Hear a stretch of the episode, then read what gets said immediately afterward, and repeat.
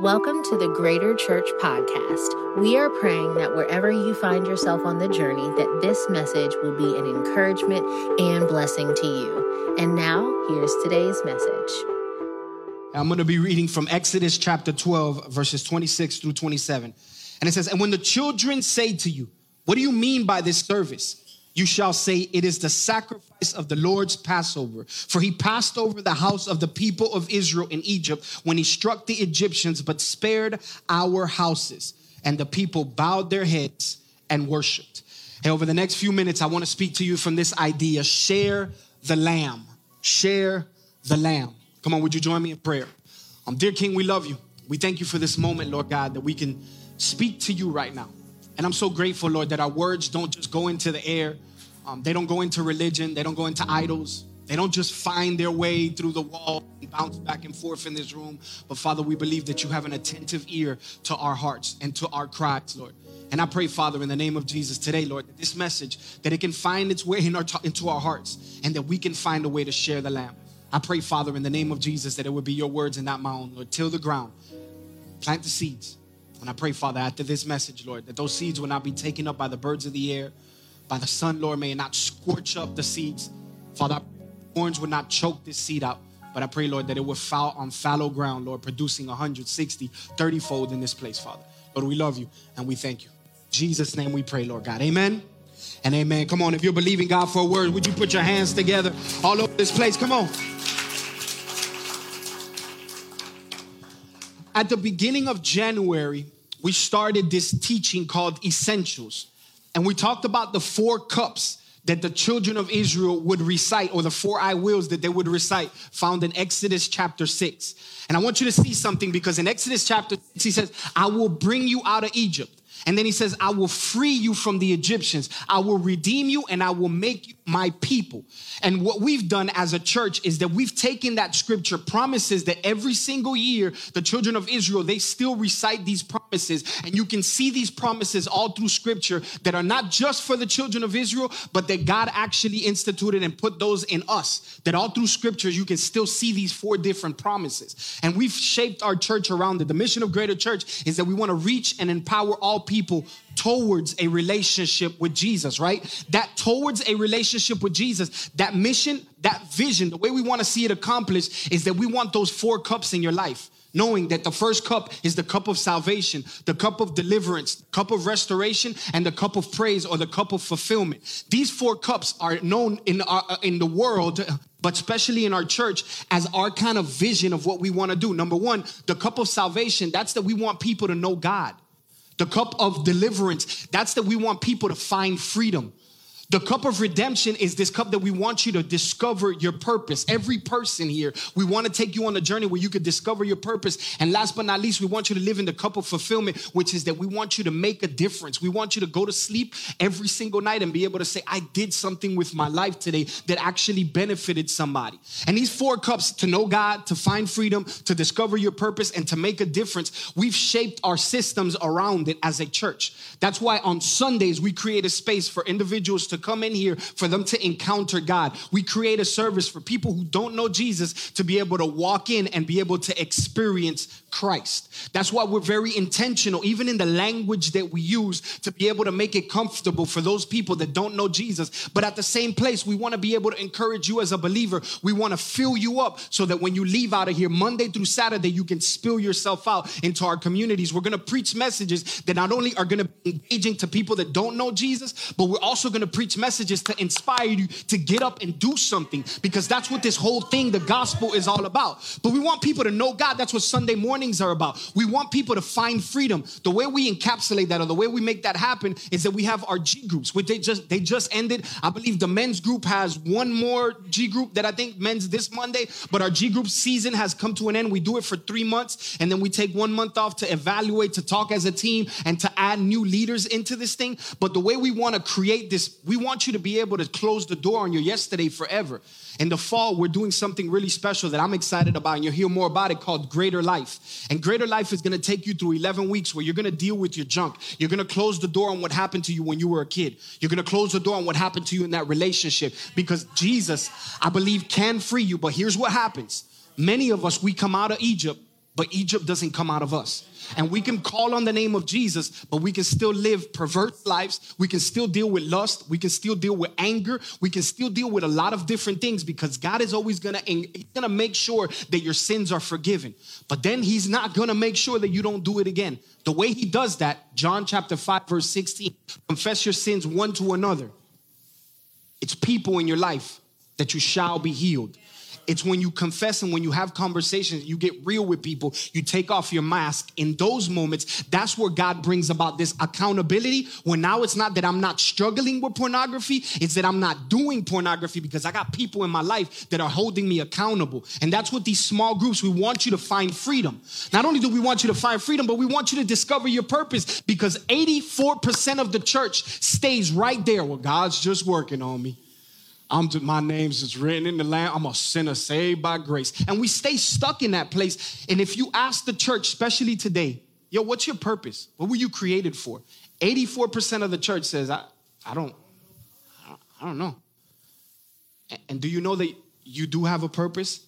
and that God wants to reveal that purpose, your design is always going to dis, to explain and to show to you what your destiny is. Number one, you got to learn who you are. But once you do, you know that all of us, we have a purpose. And the way we help with that is that we have our growth track.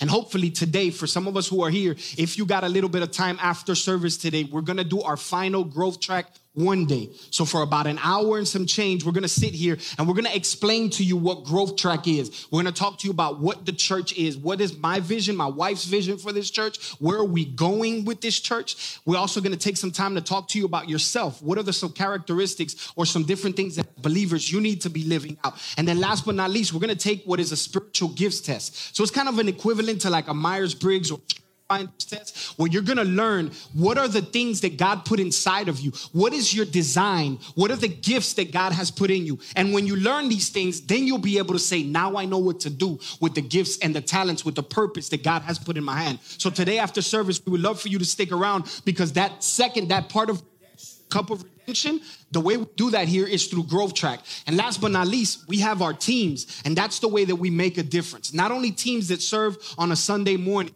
which is all of our guys who are outside, Amos, and the people who are setting up outside, our host team, which is here, our, our, our welcome team, Lukey, and the rest of the team that welcomes you when you come in through the door. We got our live team in the back. Come on, y'all make some for the live team. They only get they only get noticed they do something wrong, but I'm gonna notice y'all when y'all do something right. We got our worship team. This Sunday, next Sunday, we're starting our G Kids, and that's a team that we're really excited about. And then we have our A team, which is our administrative team that helps us to be able to look at data correctly and make correct decisions. And we're excited because all of these teams kind of come together and they actually make something happen. Our greater at home team, which I know Don and Isaac right now, they're chatting with you, all of our friends who are watching online, and they're saying hello. Say hello to them just so they can see that I'm not lying. Just say hi. Just throw a little wave. They're right now chatting with you real time. This isn't like something that's happening pre recorded. But this greater at home team is another one. And then we also have, with, with, all of these teams, we're excited. I'm gonna talk about one more team at the end of the service here because I'm really excited about something I wanna share with you. But yo, all of these teams are the way that we make a difference. We're gonna go out into the community and we're gonna make a difference. Our youth team is going to start ASAP and we're gonna actually begin services in August. Here's what happens though. Here's what happens.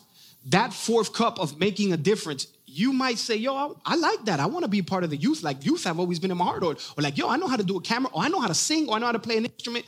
Yo, stay behind service today. We're going to talk through it in growth track. And we would love to be able to give an opportunity for you to be able to come and join one of those teams. But what I want you to understand is that those four cups, those four promises are still prevalent today. That's why our mission is to throw you into this spiritual journey where you walk through it, where you get out of your old person where you actually get the old person out of you, where you get redeemed and you get restored. This is who used. This is what God has put in my heart since the day I was born. Jeremiah 1 5 says, Before I formed you, I knew you. Like I put these gifts, I interweaved them inside of you. We want you to discover those things, and then we want you to actually use those things. I want you to understand something. We don't use church we don't use people to build the church. We use the church to build people. Our responsibility, our desire is to put you on this journey. Now, Chino, I understand that. You talked about that for four weeks at the beginning of the year. And I've been seeing you kind of interweaving it through all of your messages. Even when you talked about sex, talking about these four cups. Chino, what does that have to do with Jesus? Well, I'm glad that you asked. Yesterday started the Passover. And traditionally, this Sunday would be known as Palm Sunday, or the day before Jesus would go to the cross on Thursday would be Palm Sunday. But yesterday started Passover. And here's what I want you to see because Jesus, and Passover have a very strong correlation. As a matter of fact, these four promises, every single Passover, even until yesterday and the week of Passover, they would repeat these four promises I will bring you out of Egypt, I will free you from the Egyptians, I will redeem you, and I will make you my people. They still talk about these four promises even till today. And when we look at scripture, and we, I want to tie these things together for you. And I want you to see how Jesus is actually in the midst of the Passover.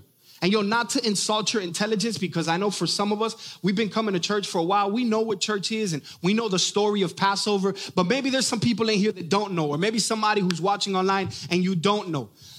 Obviously, God comes to Abraham in the book of Genesis, chapter 12 to 15. You kind of see it in there he gives them a promise and he starts developing this promise. Out of it, he says, I'm gonna give you land, but not only am I gonna give you land, but I'm also gonna give you a people, and you will be a blessed people, more star, more people than the stars in the sky. And he gives us this promise that I'm gonna give you a future land. And you see after him the Abraham, Isaac, his son is born, and then a Jacob, his other son, his third son is born. And out of Jacob, he has 12 different children. And out of those 12 different children, 11 of them conspire against one of them and they throw him into a pit. From the pit, he ends up going to Potiphar's house. From Potiphar's house, he ends up in prison. And then from prison, he gets right back into the palace, second in command, because there is a worldwide famine that is happening in Egypt. And if you haven't seen this story, we talked about it and we preached about it for four, I think it was four or five weeks in sweaters, jumpsuits, I'm sorry, uh, coat sweaters and, some, and jumpsuits, which is a, a, a, a message series that you can watch on YouTube. But we took some time time to explain Joseph's story. But Joseph rescues the children of Israel. When he rescues the children of Israel, all of a sudden, these guys are in Egypt. They got a special portion of the land. They develop so much that they turn into 4 million people. The Pharaoh gets kind of obviously, he gets kind of insecure and he says, Yo, look at all of these people, the children of Israel. They're becoming too much in number. And he starts to bind them and he starts to give them a heavy workload. And he starts to tell them, I need you to make these big constructions. Most of what you see here today was made by the children of Israel. These pyramids that you see in Egypt, this was the workforce called Israel. These guys built all of these things. God says, I'm going to rescue them. And he raises up a man who, in the midst of this, Pharaoh says, I'm looking at 4 million people. Those 4 million people are going to take over Egypt. I need to stop them. And he tells the midwives, the women who would have, uh, who would help the women have babies, I want you to kill every single male child that is born. And the midwives say, We don't want to kill the children. And they don't kill them. So then, what the Pharaoh does is that he sends his actual armored guard into the children's houses. And he says, I want you to kill every child from two and under. And I want you to kill every male child from two and under. In this, Moses, his family throws him into the river in a basket, saying, I don't want, I don't want you to die. God take care of him. He ends up in the banks of the Pharaoh's daughter in the Pharaoh's house. She takes him as his own child. Here it is that Moses is being raised. He doesn't know that he's an Israelite up until some moments in scripture where he actually kills somebody because he realizes that their people, his people, are getting hurt and they're getting treated as slaves. He disappears to the backside of the mountain in Midian. When he goes over there, he's leaving or living a defeated life. Like, yo, Moses is not doing anything that he was created for, no purpose, nothing. And the Bible says that one day he's up in the mountain and he's with his sheep and he's shearing them. He's, he's, he's making sure that they're okay. He's feeding them. He's having fun with them. And all of a sudden, there's a burning bush that is not consumed. And a voice comes out of that. Yo, you don't even need to smoke weed, bro. Just read the Bible. Just read the Bible. Like, I promise you, it's like the weirdest. It's just a burning bush. It's just burning and consuming. Moses. Yo, I see that bush and it talks to me and I'm gonna run. That's why I'm not in the Bible. I'm gonna run. I'm not sitting here and watch a burning, but I'm gone. The Bible says that Moses gets into a discourse. At that moment, God gives him a promises. I'm gonna bring the children of Israel out. Chapter later, sometime later, we get these four promises in Exodus chapter six. Well, God says, I'm going to free them. I'm going to get them out of Egypt. I'm going to get Egypt out of them. I'm going to redeem them. I'm going to put them back to what original purpose I had for them. And then I'm going to make them my people. I'm going to take it away from them. I'm going to put them together as a people. And they're actually going to do every promise that you said. Moses says, heck no. Moses actually says, ha, ha, ha, ha, heck no. He says, I don't even know how to talk. How are you going to use me? And God says, don't worry about it. Let Aaron be your mouthpiece. It's funny how God is always going to use the least likely individuals to do the biggest works. And for some of us, we're, I don't know what to do. And we put that in front of God. I, I, I, I, can't preach. I can't sing. I can't serve. I can't lead anything. Yo, God is the best at making you do the impossible. Hopefully, last week you noticed that. That He's always gonna ask you to do the things that you can't do. Moses, the Bible says, he goes to the Pharaoh and he says, Let my people go. Y'all remember that? For some of us. He gives them 10 different plagues because he doesn't want to let them go. Nine of them. At the 10th plague, God says to them, I'm going to kill every single Egyptian child, every single firstborn male.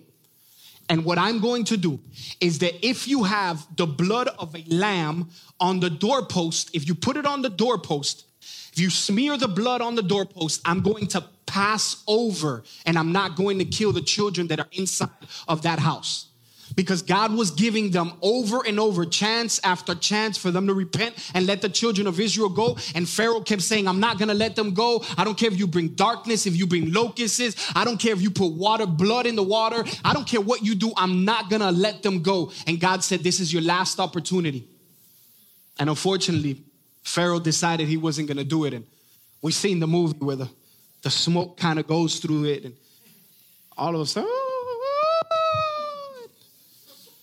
and the children of Israel are spared.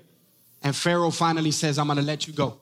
I remember he they kind of go through through the through the desert and they get up to the Red Sea and at the Red Sea, the Bible says they could have been made a left, but in, just so that they won't get in a fight and get discouraged and end up going back to Egypt, he says, I'm going to open up the Red Sea. They walk through dry land, they get on the other side, and then God gives them laws. Now, I want you to understand it was little to do with laws and rules as much as it was a way of life for them. He was trying to explain them, you've been slaves for so long that now not only did I bring you out of Egypt, remember? Now I'm going to bring Egypt out of you. I want to teach you how to live correctly. And in these laws, he gave them seven different feasts.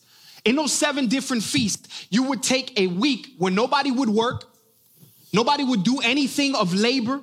They would just hang out, they would eat too much, they would celebrate together. And one of those seven feasts was the feast of Passover. And in Passover, what they would do is that they would have a time where everybody's celebrating and everybody's laughing and they'd be eating and drinking and talking with their friends. And then they would take a time where they would sit down and they would have four cups. And in those four cups, they would tell this, uh, this Passover story about how God freed them from the land of Egypt. And they would read these four I wills found in Exodus chapter six verses six and seven. And as they sat there and they talked about it, if you look at that, I want you to think to yourself, I get it, Chino, but what does all that have to do with Jesus? I want to show you.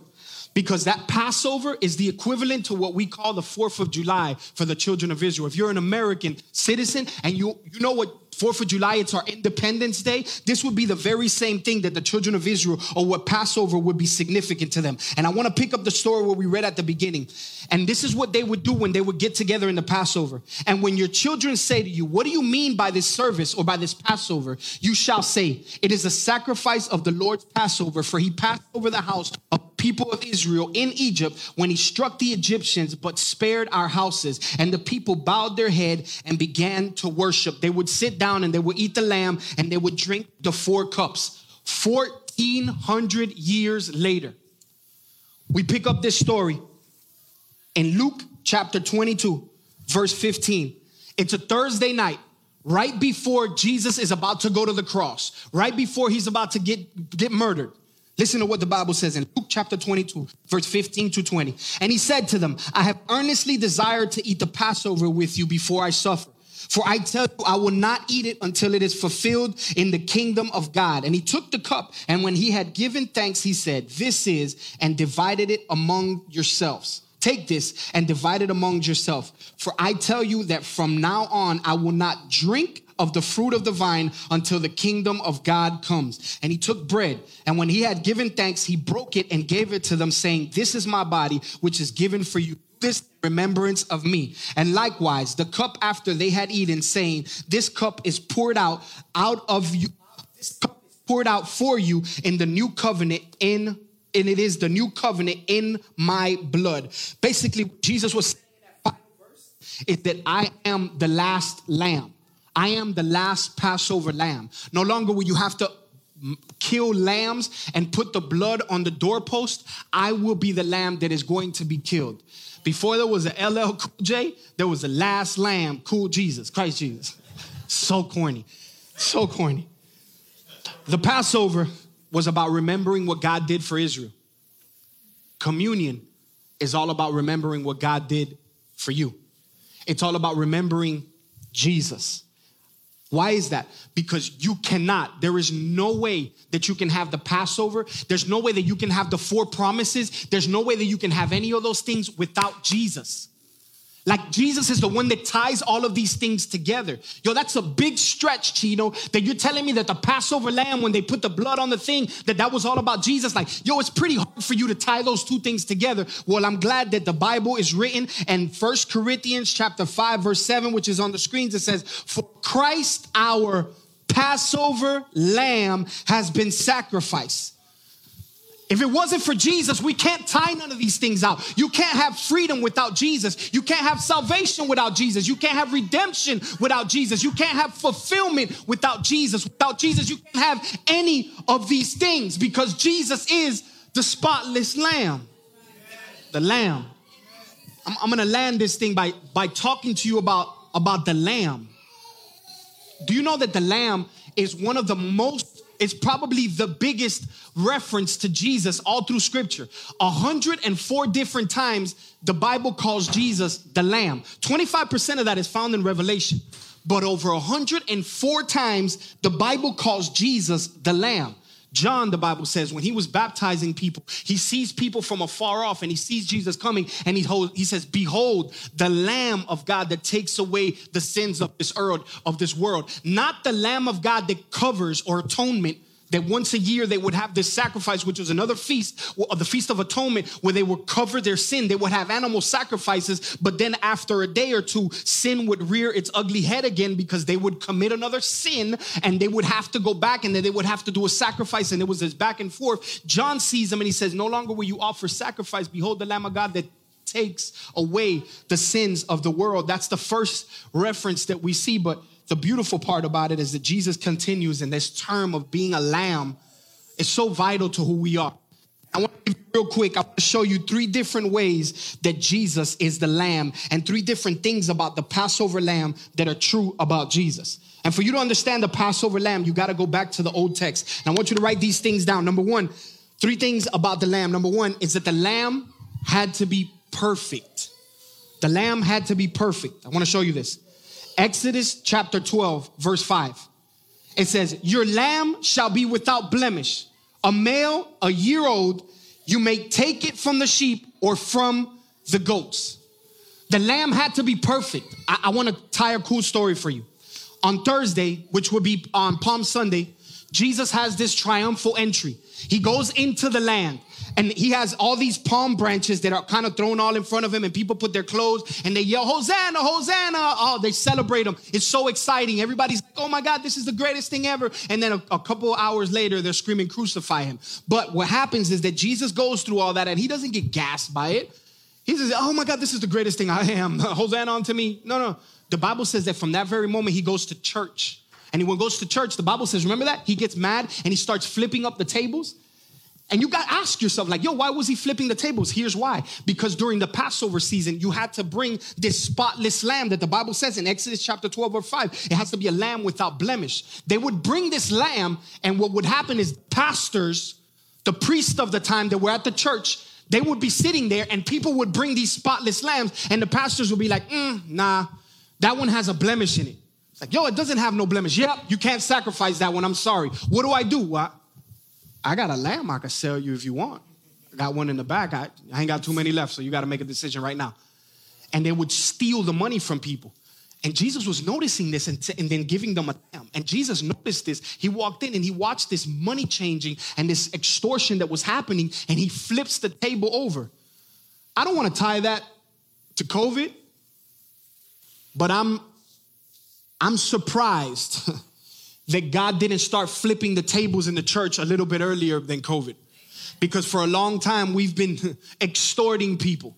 And sometimes it's not just money, it's using people for your own vision and for your own dreams. That's why, as a church, we've taken a step back from Chino and Lydia's vision, from the different pastors that are in the church. We've taken a step back from our vision, and we want our vision to come from scripture. That way, when we're kicking you square in the rear end and we're telling you to go forward, we know that it's Jesus, the one that said it. You're not building my kingdom, you're building the kingdom of Jesus. Because we've seen it hurt for too long. We've seen the church do this stuff. The Bible says that Jesus is this spotless lamb. Here's what happens there's no way that if I take something dirty if I grab a dirty rag, I can't clean it with something dirty. I have to come with something that is clean to be able to clean something that is dirty. And that's who Jesus is. Jesus is the spotless lamb in our own life. Jesus is the one that had no sin. Jesus is the one that never, he was tempted, but yet he never sinned. He could be the only one that cleans us. He is the Passover lamb. He is the spotless lamb that was sacrificed for our sins.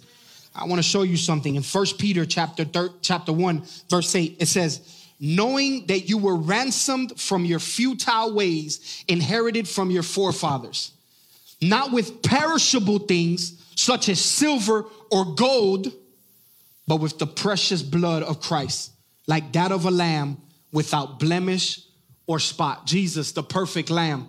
Jesus, the one that didn't have one single spot. You want to know about these four cups and these four promises in the Passover, how they have to do with Jesus? Is that without Jesus, we don't have any of those things. Number one, the lamb had to be perfect. Number two, the lamb had to be sacrificed. And that's a cute word. I want you to read something. Exodus chapter 12, verse 6. It says, Take care of them, talking about the lambs, until the 14th day of the month, when all the members of the community of Israel must slaughter them at twilight. Isaiah chapter 53, verse 5, talking about Jesus in correlation with this. The lamb that had to be slaughtered, he had to be murdered. They would take this lamb out and they would cut it up and they would offer it up. It would bleed out and it would die. Showing this picture in Jesus, Isaiah quotes, Isaiah says, But he was pierced for our transgressions, he was crushed for our iniquities, and the punishment that brought us peace was on him. He got punishment and we got peace. And by his wounds, we are healed. Jesus was pierced, he was crushed, he was punished, and he was wounded. Good Friday, which wasn't good for Jesus, was uh, one of the darkest moments that we had in history. And I want you to see, because I'd be remiss to just preach to you a beautiful message and the lamb and not explain to you how the lamb was slaughtered, how the lamb, Jesus, how he was pierced for us, how he was broken, he was punished, he was wounded, for you and for I. That this idea that Isaiah so beautifully pictures was probably the worst time in history. The, the Roman guards at this time, this is the worst time in history for capital punishment or to kill somebody because of a crime. Um, today and age in the United States of America, you may get a lethal injection. 2013, I think we stopped in Tennessee um, we stopped having the electric chair. But I remember as a kid coming up, and you would hear about people getting the electric chair where they would get on a chair and they would get fried.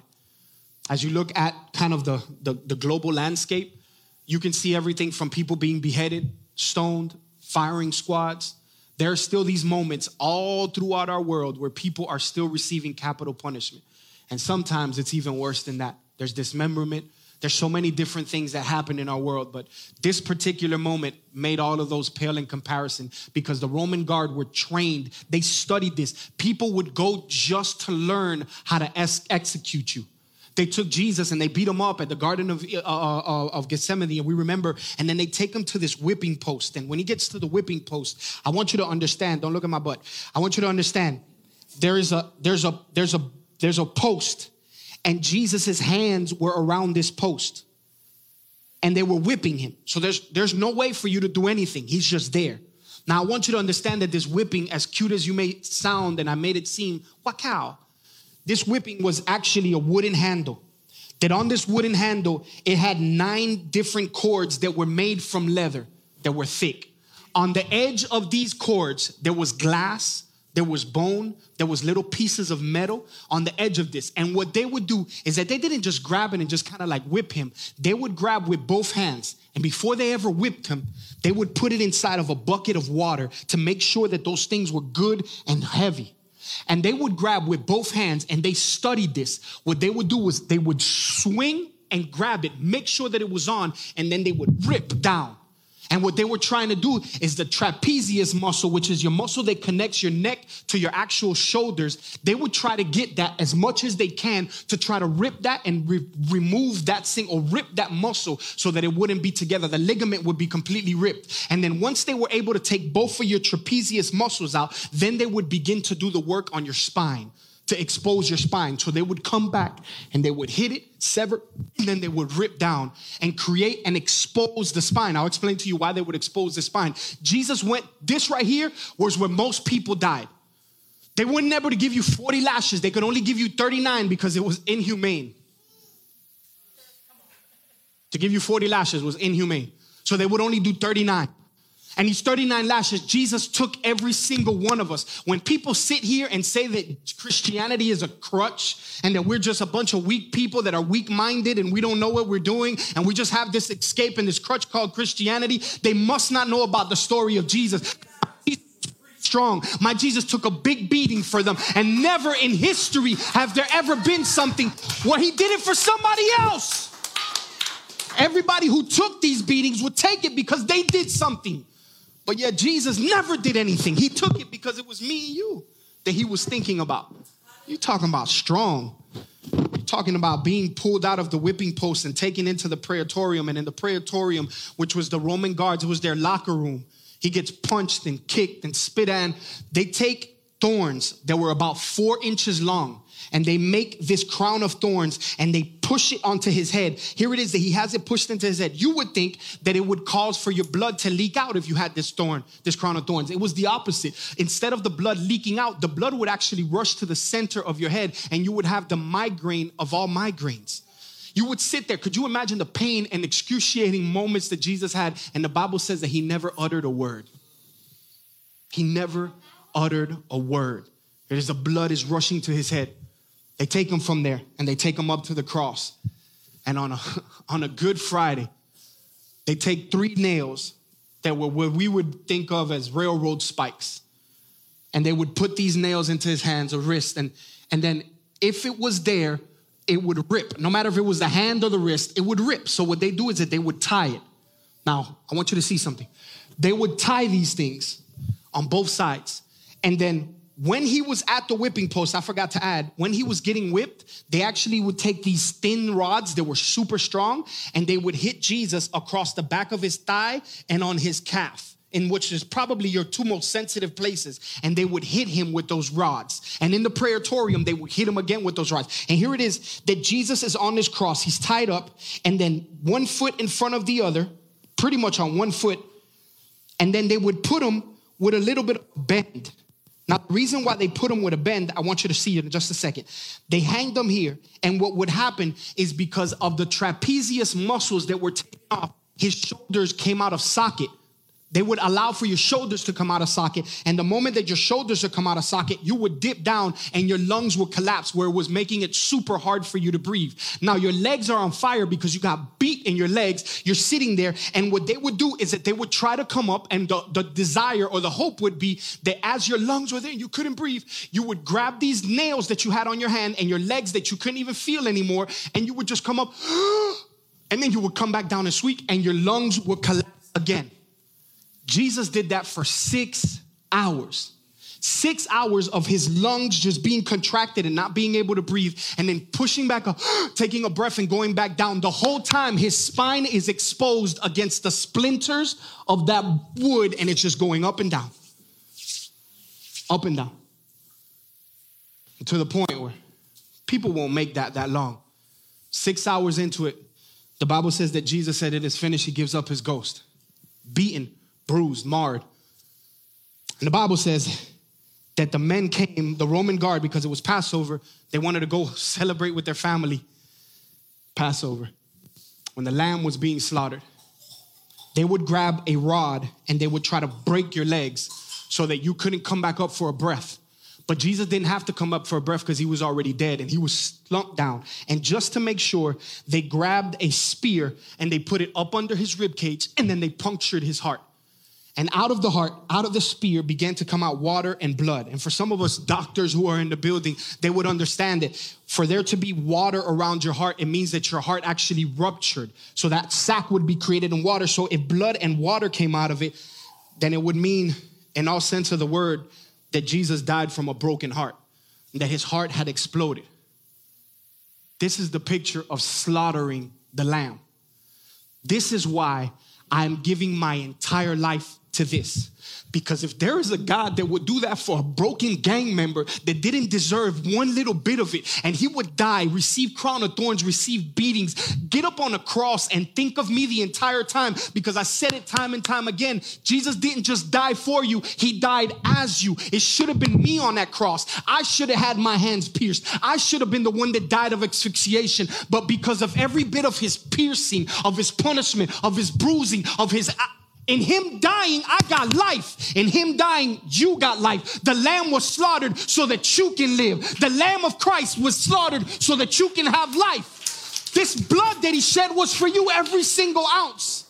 The Bible says that for the hope said before him. Yo, tell me in any of that that I just explained to you, where do you find the hope? Where do you find the hope? For the, for the hope that was for the joy where do you find the joy in getting your back ripped open? Where do you find the joy in getting the back of your legs hit? Where do you find the joy in the nails or, or in having to, for six hours, come, come up for a breath? Where do you find that joy? It says, For the joy set before him, Christ endured the cross. The joy was you. Joy was me. He was looking at us thousands of years later and he was thinking, if I go through this, they won't have to. Come on, we can make some noise for Jesus in there. If you don't make some noise, I'm gonna make some noise myself.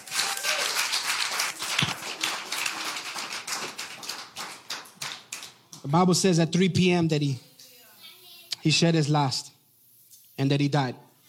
The lamb had to be perfect. The lamb was perfect, and then and the lamb had to be slaughtered. The lamb was slaughtered in all sense of the imagination. And then he told them the third part of the of the equation. Number 3, the lamb was to be shared. Number 3, I want you to write this down. The lamb was to be shared. I want you to show see this. I want to show you this. In Exodus chapter 12 verse 4, it says, "If any household is too small for a whole lamb, they must share one with their nearest neighbor, having taken into account the number of people there are." You are to determine the amount of lamb needed in accordance with each with what each person will eat. Here's what would happen. When you would have the Passover lamb, you couldn't leave anything left over. There couldn't be no leftovers. Lydia cooks and I'm excited about leftovers. Cuz they're always so much better the next day. But with the lamb, you couldn't have any leftovers. So what you would do is that if you had a lamb, then I got to call my friends and I got to invite them over. And I gotta say, yo, I got I got way too much lamb. I'm not me, me and the kids are not gonna be able to eat this thing. Like, I need people to come over. So Emily, Alex, I need y'all to come over. Raul, come on over. I need you guys come over. Y'all, we're gonna do just a big old party and we're gonna eat the lamb together. Let's just let's just do it. And, and, and I'm gonna try to set up some of the single young adults together and create a parent trap and get rid and get some of some of the single people and, and, and put them together because we're gonna eat this lamb together because you can't you can't leave any left over. You have to you have to share the lamb. If any household is too small for the whole lamb, they must share one with their nearest neighbors. Why are we starting a Spanish ministry? Because there's more lamb to be shared.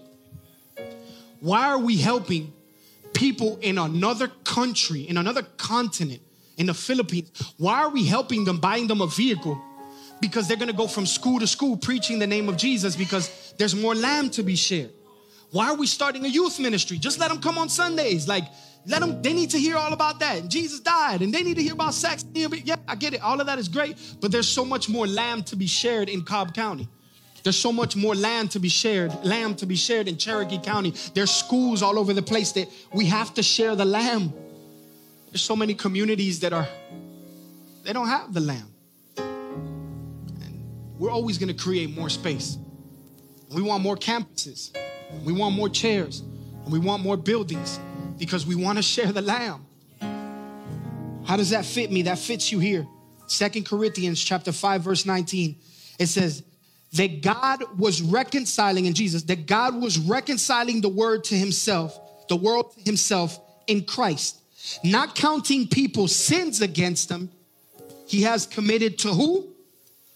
He has committed to who? The message of reconciliation.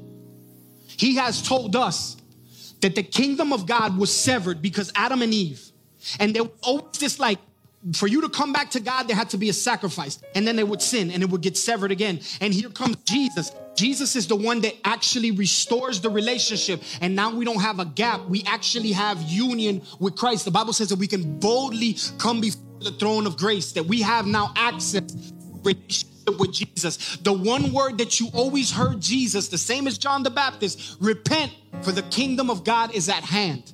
There has been a disconnect because of sin, but because of the blood of Jesus, we are now connected back. The kingdom of God is available. A relationship with Jesus, freedom, restoration, fulfillment is found in Jesus.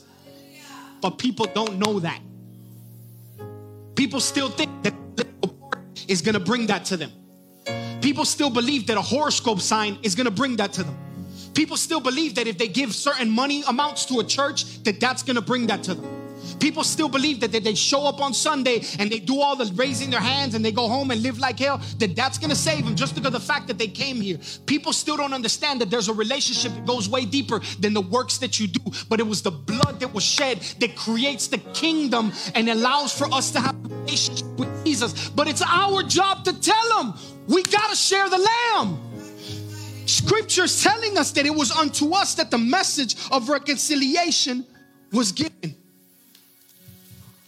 Next Sunday, we've been working hard as a team and we've been talking. And I've been driving me and Alfonso crazy. and all the other teams and the directors and Whitney and everybody else, I've been driving y'all crazy because next Sunday, we're preparing a banquet and we're setting stuff up and we're getting enough people at the door with Lukey to welcome people and come sit at the banquet. And we're bringing out more chairs. And we're putting out way more times online for people to be able to eat the lamb. We're doing this because we got to share the lamb. All of these things are not just because we want to make a bigger church. Yo, we're in the middle of a pandemic. Like, yo, if I'm honest with you, like, people need Jesus more now than ever. People are starving for Jesus. And here it is that we can we can share the lamb. Y'all say, Chino, how do we share the lamb? That was horrible. Y'all say, Chino, how do we share the lamb? I want to give you three ways and we're out of here. Number one, pray. Number one, pray. Second Corinthians chapter 4, verse 4 says, The God of this age has blinded the mind of unbelievers so they cannot see the light of the gospel that displayed the glory of Christ, who is the image of God. I remember, and for those of you, you know my story. Um, I came from a very rough background as a young person. And I remember that I would go to jail as a teenager because of different dumb things that I would do. And I remember that these, these individuals would always come and they would preach Jesus in jail. And they would always talk about Jesus. And I heard it, but I never saw it. And it was crazy because I was 19 years old when I finally got to a space that I said, God, I need you to change my life. 19 years old, change my life. I can't do this anymore. I'm done. I don't even know who you are, but I just need you to change me. And I remember that that day I went to a Bible study.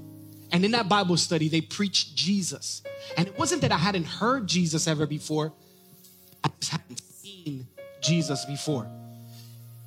Your prayer, according to Second Corinthians chapter 4 verse 4 it says that the god of this age has blinded the minds of unbelievers. So it's not that they can't hear it, it's that they can't see it. So there's something behind my my my iPad or my Bible. There's something behind it and you can't see it. It's until the God of this age that has blinded the minds, and we're gonna pray, God, re- remove that blindness so that they can see Jesus. So, yo, here we go. We have an opportunity to start praying for people even now. God, bind, remove that binding from them. John chapter 6, verse 44, it says that God the Father, that He would draw them. No man can come unless the Father who sent me draws him to me. We could pray, God, not only loosen their minds, but Father, bring them to you. Like draw them unto you. Please understand, the worship team is not gonna bring people to Jesus. My preaching is not gonna bring people to Jesus. The way we set up our our chairs, or the amazing ministry that we have in our G Kids that's gonna start next week, that's not gonna bring people to Jesus. The Bible says, No one can come to me unless the Father who sent me draws them? Would you pray that God would draw people to them? Would you pray that God would loosen the spirit of adoption? Because there are so many, even in the church, like never have we ever been so fatherless. Who's a church father? Where's our Billy Graham? Where's our Paul? Where's our Peter in the church? Yo, it's crazy. And there are so many people right now that are feeling so bound that they have a spirit that they're like, yo, I don't even know God. Like, I don't have anybody to father me. And we got to pray that God would loose the spirit of adoption. Listen to this Romans chapter 8, verse 15. For you did not receive the spirit of bondage again to fear, but you received the spirit of adoption to whom we cry out, Abba, Father. Would you pray that men and women would walk into this place and say, Abba, Father? Would you pray that they would have a positive encounter with a believer? Roman and Matthew chapter 9, verse 38, it says, Therefore, pray the Lord of harvest to send out laborers into the harvest. Yo, I'm preaching my guts out because I want you to be laborers this week. I want you to go out into the harvest. And last, it says, I want you to pray to loose the spirit of wisdom and revelation. Ephesians chapter 1, verse 17. That the God of our Lord Jesus Christ, the Father of glory, may give to you the spirit of wisdom and revelation in the knowledge of Him. That they would walk through these doors and not only will they see Jesus, but would they will they see themselves on the cross, understanding that they should have been there. I pray that they would receive revelation. If you pray these five things, I, believe God's gonna move. But you can't just pray and just stay there two. Number one, I want you to pray. Number two, yo, next week I want you to invite. There's about 20% of people on a regular basis that will come to church if you invite them. It's weird because of social distancing and all of that stuff now, but there's about 20% of people outside of a big Sunday that will come to church. That number jumps up to 90s, 90% in the lower 90% on Easter and on Christmas. Then you invite somebody, they will actually go. How do you invite somebody? You don't invite somebody by saying, Hey, Jason, come to church with me. I mean, I'm sorry, go to church. Here's my here's my my church address and giving them a flyer. The way that you invite somebody is that you say, "Hey, Jason, I'm going on Sunday at 11:30 a.m. Would you come with me?" Yes. If I got to pick, thank you. You're so amazing. You're part of the 90%, 90. Hallelujah, glory to God. Sit with me. Like that coworker. Sometimes that's a family member and you've been telling them to come to church, and you might be able to just tell them, hey, I want you to come to church. I, just sit with me. Like I'm going there. Would you come with me? Maybe there's a friend. For some of y'all, maybe there's more than one person that you could say, come sit with me. But I think it's important that you ask them to come. Listen to this Romans chapter 10, and I'm wrapping up. Anyone who calls upon the name of the Lord will be saved. I'm gonna read that again. And it's gonna come up on the screens here. Romans chapter 10, verse 13. It says, And anyone who calls on the name of the Lord will be saved. But how shall they ask him to save them unless they believe in him? And how can they believe in him if they have never heard about him? And how can they hear about him unless someone tells them? This is our job. This is we have the ministry of reconciliation. This is our job. And last but not least, like I want you to pray I want you to invite people. We got some cards and we're making it super easy. Before you leave, on the seat in front of you, there is a card. I would love for you to give it to somebody and say, Hey, I want you to come with me to church. If you're watching online, I would love for you to give the link to somebody, greater Easter at greater.church, at Easter at greater.com, and send it to somebody and tell them, Would you watch with me at 7 a.m.? For some of our early risers. Hey, would you watch the service with me at 9 a.m.? Hey, would you watch the service at 3 p.m.? For some of our millennials that don't wake up till after 12. Pray, invite, and number three, I want you to engage. Revelation chapter 5, verse 12 says, And they sang in a mighty chorus Worthy is the Lamb who was slaughtered to receive power and riches and wisdom and strength and honor and glory and blessing together in concert. Yo, if you sing on a Sunday morning and you hallelujah or you do the frisbee worship, yo, go full on out. Do the Pentecostal, just to wave that junk. Just holler, just sing. On Sunday, I want you to just go overboard. Like I just want you to go overboard. Don't, don't do the don't don't do the worried. I don't know what to do. Worship. Just don't don't do the here.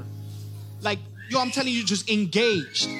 Not only engage, but on that Sunday, we're gonna put on every seat one of our Connect cards. And I would love for everybody here to fill out the Connect card. Along with the Connect card, we're actually gonna ask some questions. And I want everybody in the room on that day to fill this stuff out. Why do I wanna do that? Why am I being so strategic? Like, Chino, why are you like, you're explaining everything so carefully? Why are you telling us to pray? Why are you telling us to invite people? Why are you telling us to engage? Because we gotta share the lamb. I believe that there is a harvest that comes from sharing the lamb.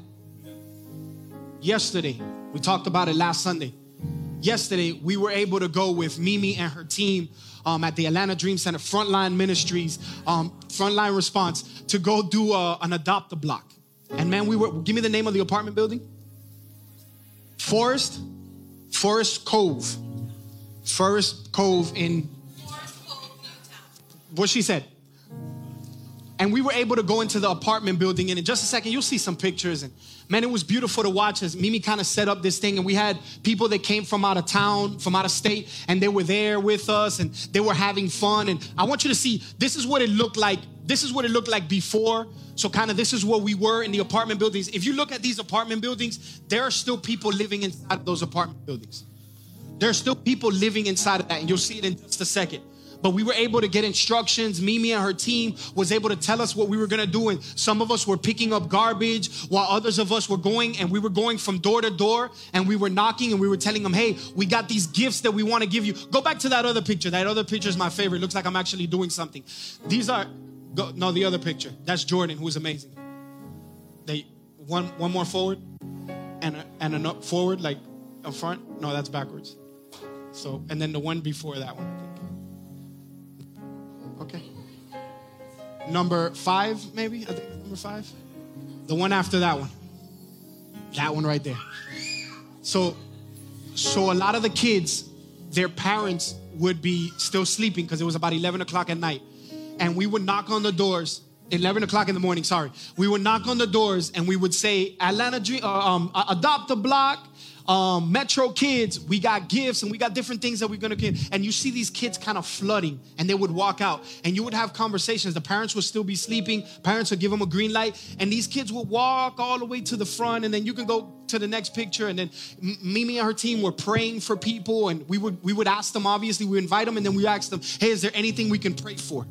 And then we can leave it right there. And once we prayed for them, we invited them to come to the front where the playground was.